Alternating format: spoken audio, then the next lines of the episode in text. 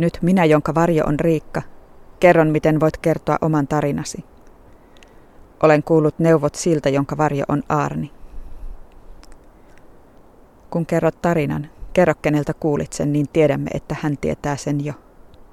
Ja jos haluamme kuulla, miten hän kertoo sen, voimme kysyä. Vai onko se sinun tarinasi, uusi tarina? Anna sille nimi, niin osaamme kysyä. Kerro meille tarina siitä. Kun kohtaat jotakin, jonka haluat kertoa eteenpäin, paina se muistiin. Kerro se niille, jotka ovat kanssasi, niin se on heidän muistissaan. Tai kerro itsellesi, jotta muistaisit. Voit laulaa sen tai muotoilla sen runoksi, jos se auttaa muistamaan, mikä vain auttaa.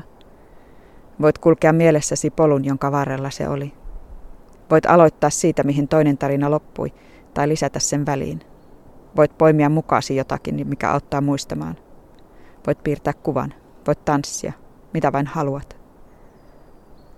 Kun kerrot tarinan, kerro se niin kuin haluat. Kerro se, mikä on sinulle tärkeää. Käytä niitä sanoja, jotka sinua miellyttävät. Tarina voi olla mutkikas ja koreileva, tai yksinkertainen ja mutkaton, lyhyt tai pitkä. Se voi olla myös keskeneräinen, tai vain tarinan pätkä. Joskus tarina, jonka sinä kerrot, on vastakkainen kuin jonkun toisen kertoma. Emme näe maailmaa samalla tavalla. On hyvä nähdä molemmat puolet, kaikki puolet. Vain kaikista tarinoista yhdessä muodostuu koko maailman tarina. Nämä neuvot kertoi se, jonka varjo on Riikka.